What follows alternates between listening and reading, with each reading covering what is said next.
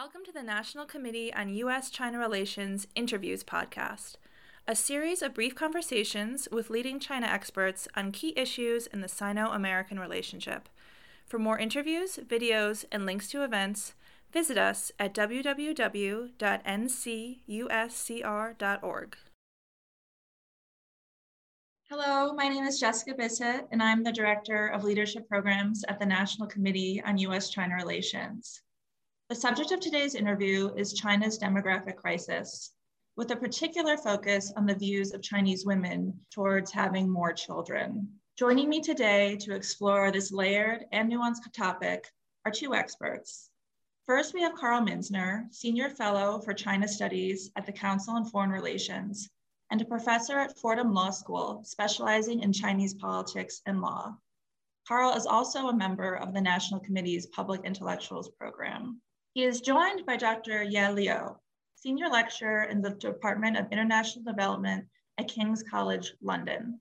Her research focuses on the long-term impacts of China's one-child policy on women's life chances, family formation, and intergenerational relationships. Carl and Dr. Liu, thank you so much for speaking with me today. You're welcome. My Thanks pleasure. so much for having us. Great. So let's jump right into it. Carl, I'm going to start with you. Can you give us an overview of what demographic challenges China is currently facing? What are some of the historical trends we've been observing? What are some of the reasons behind China's declining birth rate? Sure. Thank you so much. It's my pleasure to be here and honored to be with Dr. Liu as well discussing this important subject. Birth rates in China have been declining since the 1970s. And of course, part of the reason are state policies, such as the 1970s era Wan Xishao campaign, which encouraged couples to marry later and to have fewer children, um, as well as the more well-known 1980s era one-child policy, which imposed mandatory limits. But other reasons for the decline in birth rate include factors that are common throughout the world. High housing costs are leading young people to delay marriage. High educational costs and the need to take care of aging parents are leading millennial or younger to have fewer children. And of course, a combination of all of those factors is leading to a decrease in birth rates worldwide. But East Asia, including China, now has among the lowest fertility rates worldwide.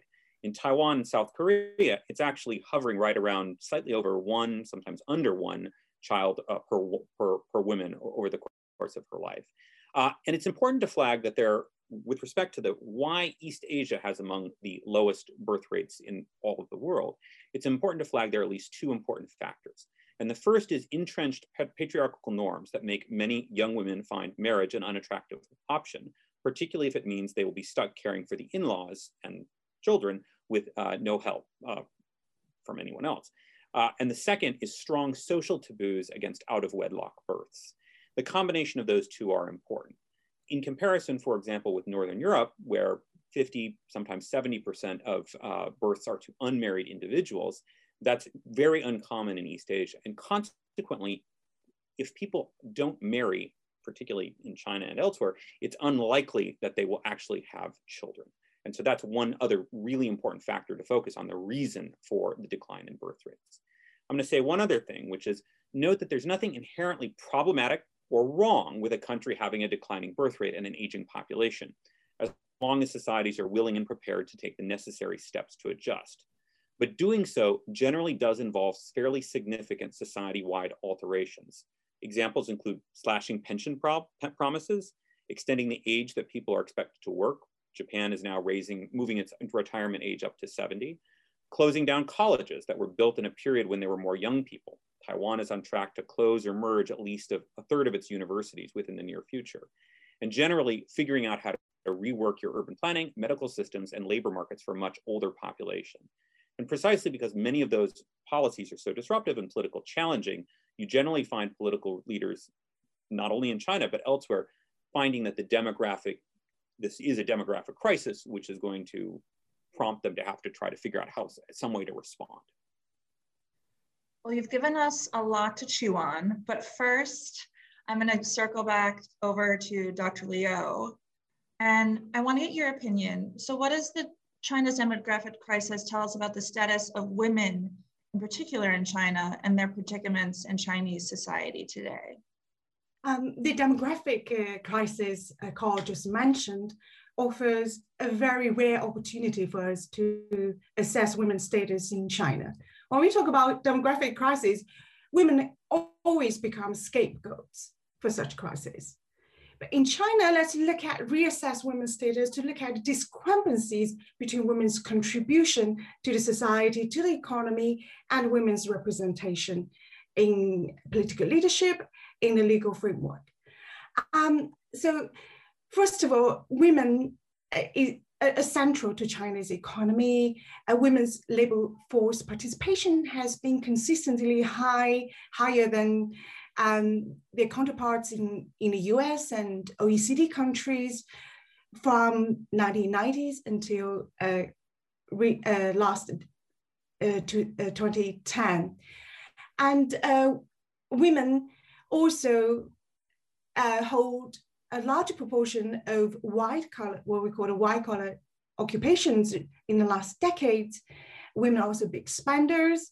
They have driven a variety of consumer uh, markets.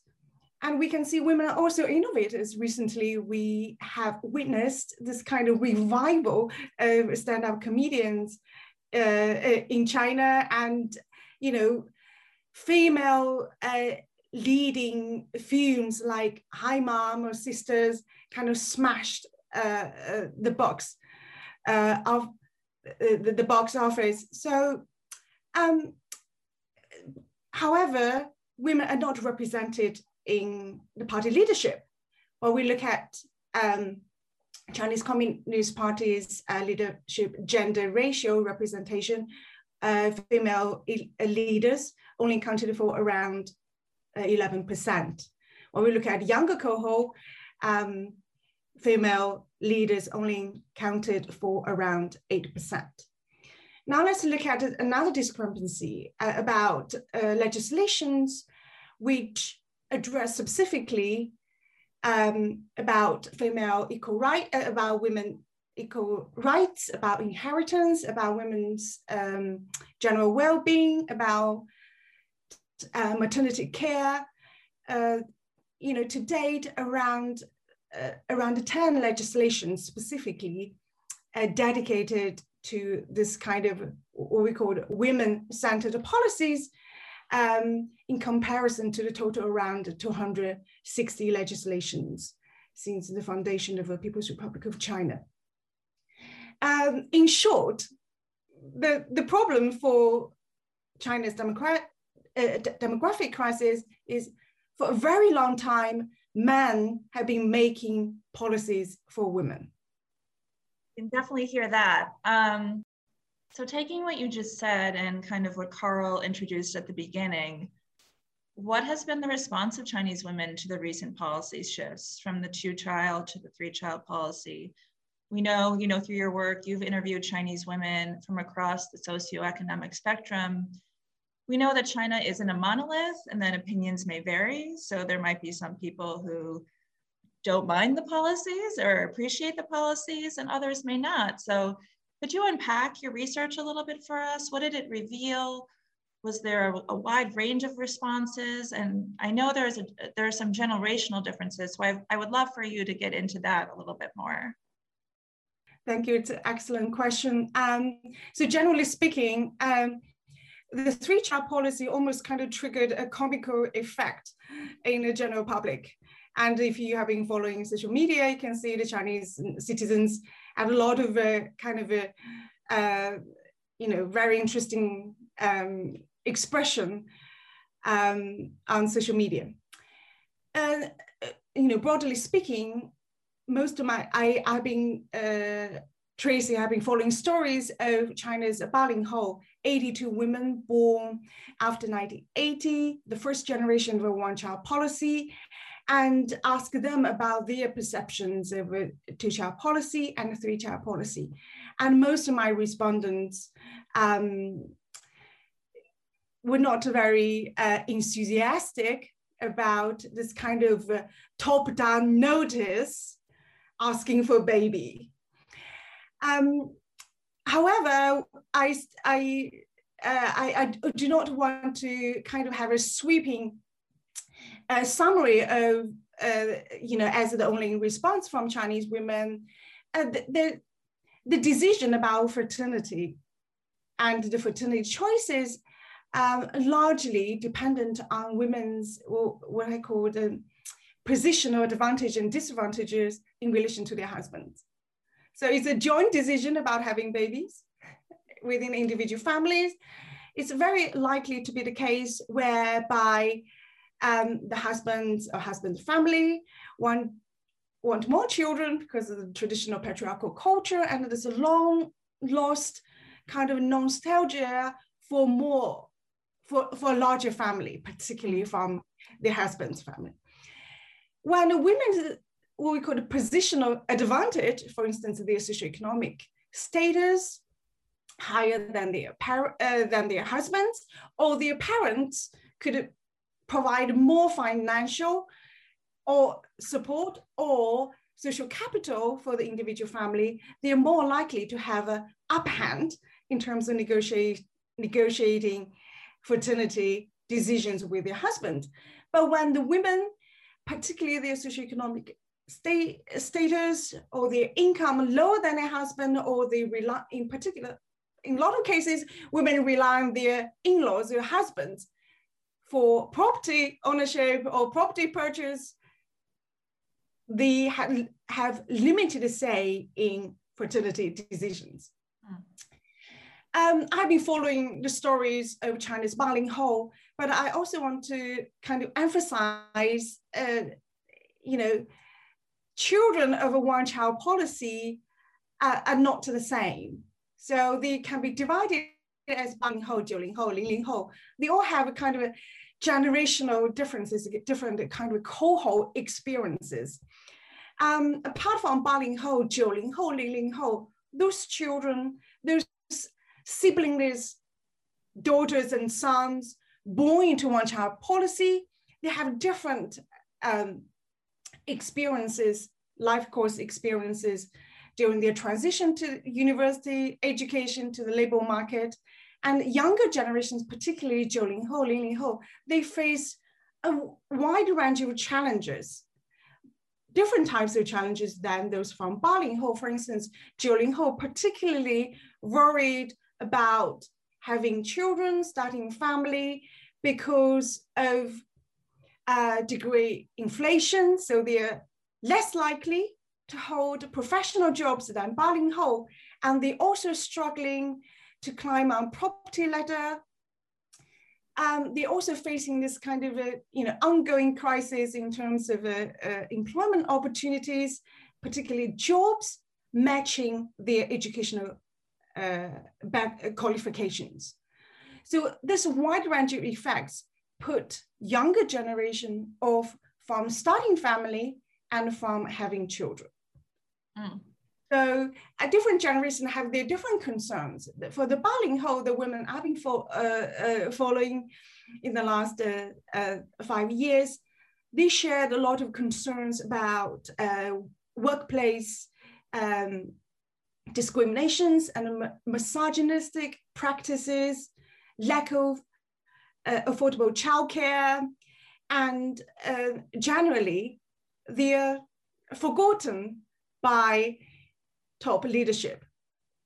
They're not valued by top leadership in the policy making. That makes sense. And I think some of the next questions we're going to cover are going to dive a little bit deeper into the leadership and some of the decisions they've made and maybe some of the, the decisions that you, you think they should be making. Um, Carl, let's turn it back to you. What policies have the Chinese government implemented to combat the demographic crisis? You mentioned before potentials to change the healthcare system, to lower the age of retirement, other things. Have, has the Chinese government made any signals that they um, might be starting to do that? And do you expect these policies to be effective? So of course, the, the, big thing you have to mention is that, you know, as Dr. Liu pointed out, one of the big policy shifts that's taken place in recent years has been actually lifting the mandatory limits that previously existed on the number of children. So right. From a one-child policy to a two-child policy in 2016, and then moved to a three-child policy this year. And of course, as Dr. Liu mentioned, it, the impact has been limited precisely because it doesn't address the root causes uh, that are, in fact, I think, driving the social decision on the part of Chinese citizens not to have uh, children. Uh, what's now happening is twofold. So if I'm if you're categorizing sort of the big steps that I see Beijing taking now, is first, Beijing just recently has begun to announce sweeping proposals to try to reduce the burdens that families face in terms of raising and educating children. Um, we're still waiting for the details on many of those to come out, but you're seeing some of this big campaign that's taking place to sort of uh, crack down on, um, uh, you know, uh, for-profit education, on homework, on the associated burdens, you know, associated with cram schools and getting your children through. That's that has been a major push that Chinese authorities have taken just within the last month or two. Um, and I suspect further details will come out with respect to shifts to fact taxation, finance, housing, employment to try to make child caring, uh, child child rearing more attractive or less burdensome for parents. But there's a second thing that's important to mention too, as well, and that I'm seeing Beijing steadily pivot back towards a more traditionalist narrative, uh, mm-hmm. emphasizing marriage and family values. This is, of course, bigger than just demographics or fertility. It fuses with um, sort of the propaganda that the, the Xi, that's under Xi Jinping has begun to come out in, in China associated with, I phrase it as kind of jettisoning, slowly jettisoning some of the Maoist heritage, at least with respect to sort of, you know, socialist feminism and sort of gradually beginning to import more traditionalist narratives about the role of uh, family, of women in taking care of children. Um, and I think that's building. I could easily, I'm not sure where this is going to go, but I see this beginning to and, and it fuses exactly with what the Dr. Liu mentioned about somebody within the apparatus starting to see the problem as young people not doing their patriotic duty to marry and women not doing the responsible thing in terms of having children. And I think that's a narrative starting to build within, as Dr. Liu mentioned, a largely male um, state apparatus, party state apparatus. Now, with respect to whether those policies will be successful, the first, you know, beginning to try to undertake financial changes and, and encourage child rearing, that might make some difference, although Taiwan and South Korea, frankly, have tried many of those as well with very limited success. The second strikes me as shifting in the direction of sort of a, of a more traditional narrative. That strikes me as going exactly the opposite and the wrong direction because that's actually the major problem that Taiwan, South Korea, and Japan are experiencing. That entrenched attitudes are precisely what make women not want to have children. Um, so I'll stop there.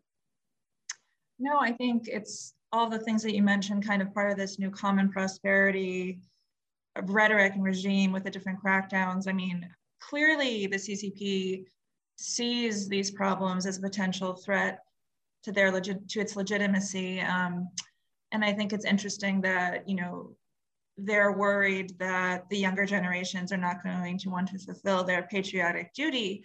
But I guess to Dr. Liu, I going back to you and kind of your research, I mean, I think it goes the other way too. It seems like the younger generations um, already aren't necessarily, they're already starting to question the party's legitimacy and that the party doesn't have their interests necessarily um, at the top of the, of the docket in terms of what they need to address in order for them to play a role in society and potentially have children. I mean, do you think the party thinks that that young women in China can have it all, and are they willing to kind of put those policies in place that would maybe increase their its legitimacy in the eyes of the younger generations? Uh, I think it's a make or break point for the Chinese Communist Party to take that decision to become a more uh, gender, inclus- gender inclusive, more egalitarian kind of policy making uh, in, in, in the future. So when we look at this, uh, uh, you know, party's relationship with the younger generation is very interesting. We need to look at uh, from a life course perspective.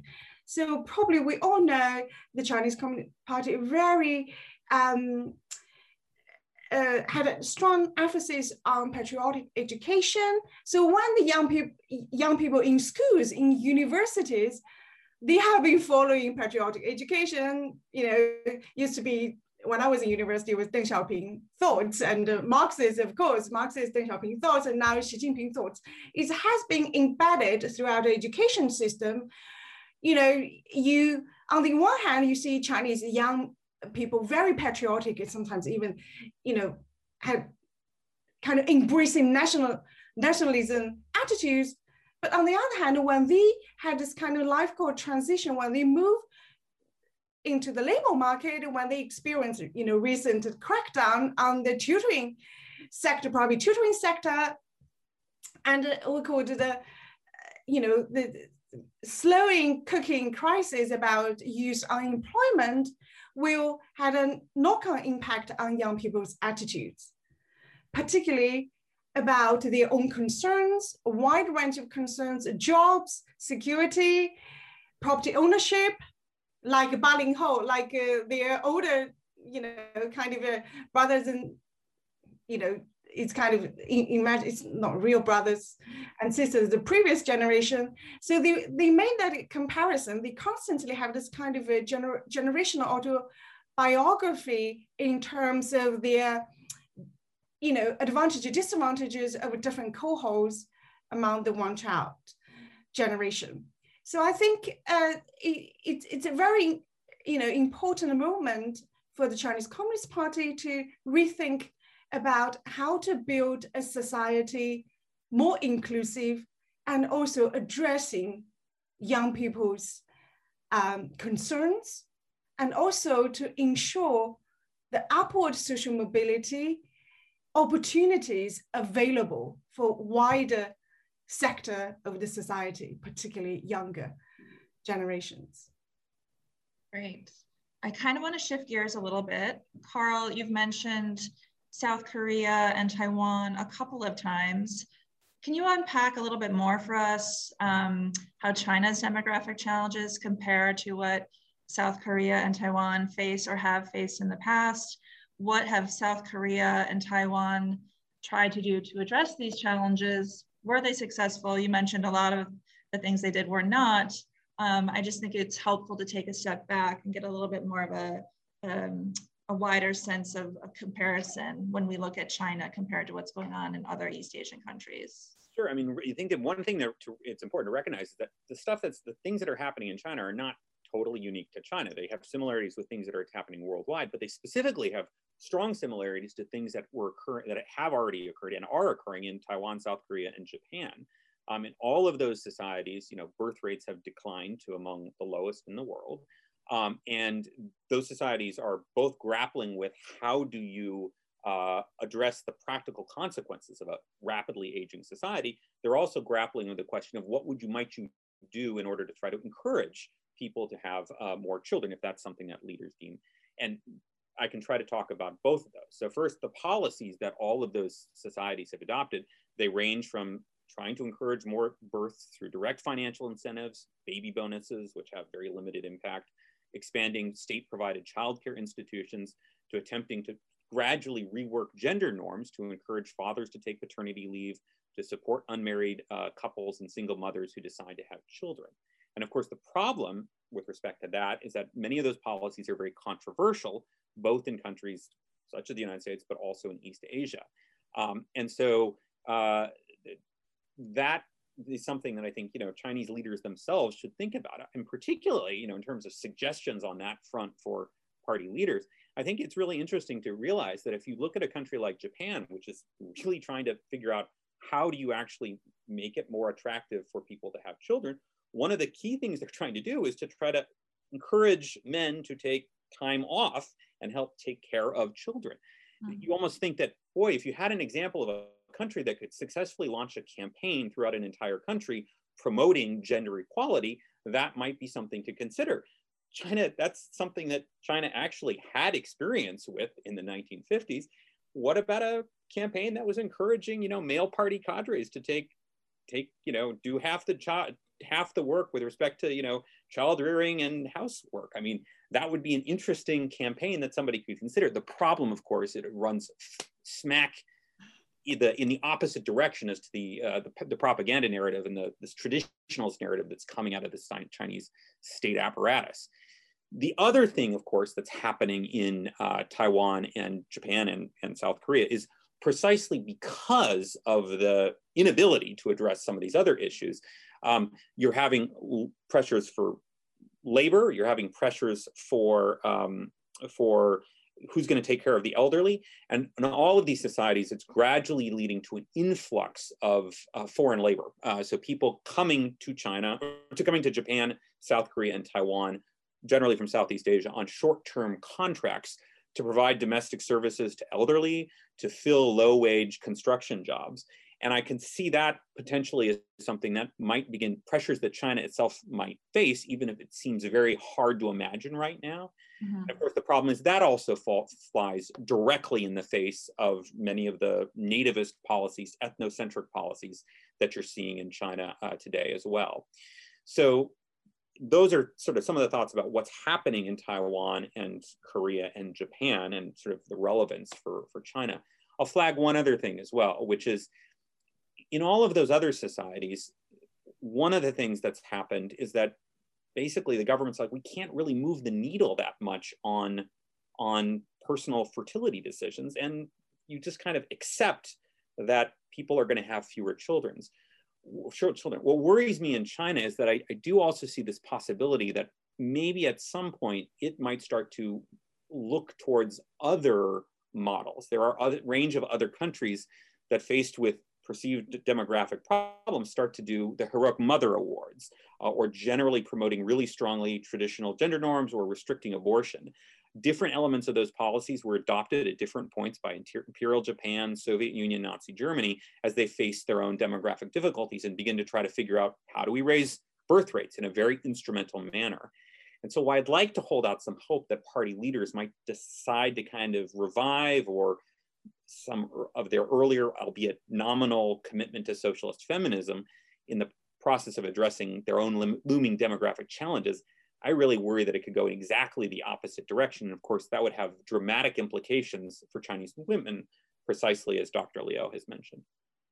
We're running close to the end, but I have a few more questions I want to squeeze in. Um, Dr. Liu, do you think China's demographic crisis is something that's keeping Xi Jinping awake at night. I say this because I think a lot of Americans, um, they have a limited view of China oftentimes if they, they only see Beijing and Shanghai and the amazing infrastructure projects that are being built and China's doing this, this, and this, this notion that China's 10 feet tall. Well, clearly this demographic situation is a major point of concern for the Chinese government. Um, does this, should this, does this demographic situation challenge our perception of China? Will it continue to do so further down the road, do you think? I think the current demographic crisis definitely worries top party leadership. Um, if they haven't articulated clearly their concerns, the range of new policies certainly demonstrate how worried they have become after the publication of the recent census data. So the, the key to China, China's dream and you know China's regime is about China's economic development and its global ambitions. And demographic crisis holds China's economy back and holds its global ambition back. So it's definitely a real concern uh, for top uh, leadership. Agreed. Um, and Carl, you have the honor or the pressure of the last question. Um, since this is, since we are doing an interview for the National Committee on US-China Relations, I'm wondering if China's demographic crisis has any implications on the US-China relationship or if it doesn't now, do you think it could potentially further down the road? I mean, I think, I mean, I focus primarily on domestic policy. So I really think that domestic politics in China, I agree with Dr. Liu that this is sort of one of the biggest, this is the biggest internal challenge, well, maybe one of two, one of the two biggest uh, internal challenges or internal problems China is going to face over the 21st century. Um, and I think the key thing is that is that it this is really the, the mood right now, well, both among Chinese party elites, but also in the United States, is that China is somehow on an unstoppable course to sort of emerge as the, you know, uh, undisputed global power of the 21st century. And I just don't think that's true. I mean, I think this is the, the people vastly overlook the level of domestic challenges that China is going to confront. Uh, and you just have to look at some of the other developed East Asian countries to realize exactly how severe the challenge is once your society rapidly ages. China is not going to be anywhere near as wealthy as Taiwan, as South Korea, or as Japan as it goes through this process. And really quickly, it's going to face some serious internal challenges that are going to be very internally tense within China itself and are also going to increasingly require a large number of resources of China, China's, you know, China's own economic resources to address these in any effective manner. So I think that the sort of the major impact of this uh, is perhaps as people begin to appreciate both on in China and on the United States and how serious a challenge this is, it's going to begin to change the impression that sort of China is like this on this unstoppable rise to, you know, it's resolved all the internal problems it possibly can, and it's on this unstoppable rise to 21st century dominance. I think that's going to be the major impact of uh, the demographic because it's a serious challenge for China in terms of everything, uh, economically, socially, across the board within China itself. Well, although that's ending on a slightly pessimistic, although realistic note, I want to thank both Carl and Dr. Liu so much for sharing their thoughts and taking the time to speak with us today. I hope those of you who have tuned in, tuned in and found um, this interview, um, we hope you found it interesting and informative and that you'll be interested in watching more of our digital content and that you will join us for future National Committee programming. Thanks again, everyone. Thank you to our speakers. Take care and have a nice day. Thanks so much. Thank you. For more interviews, videos, and links to events like this one, visit us at www.ncuscr.org.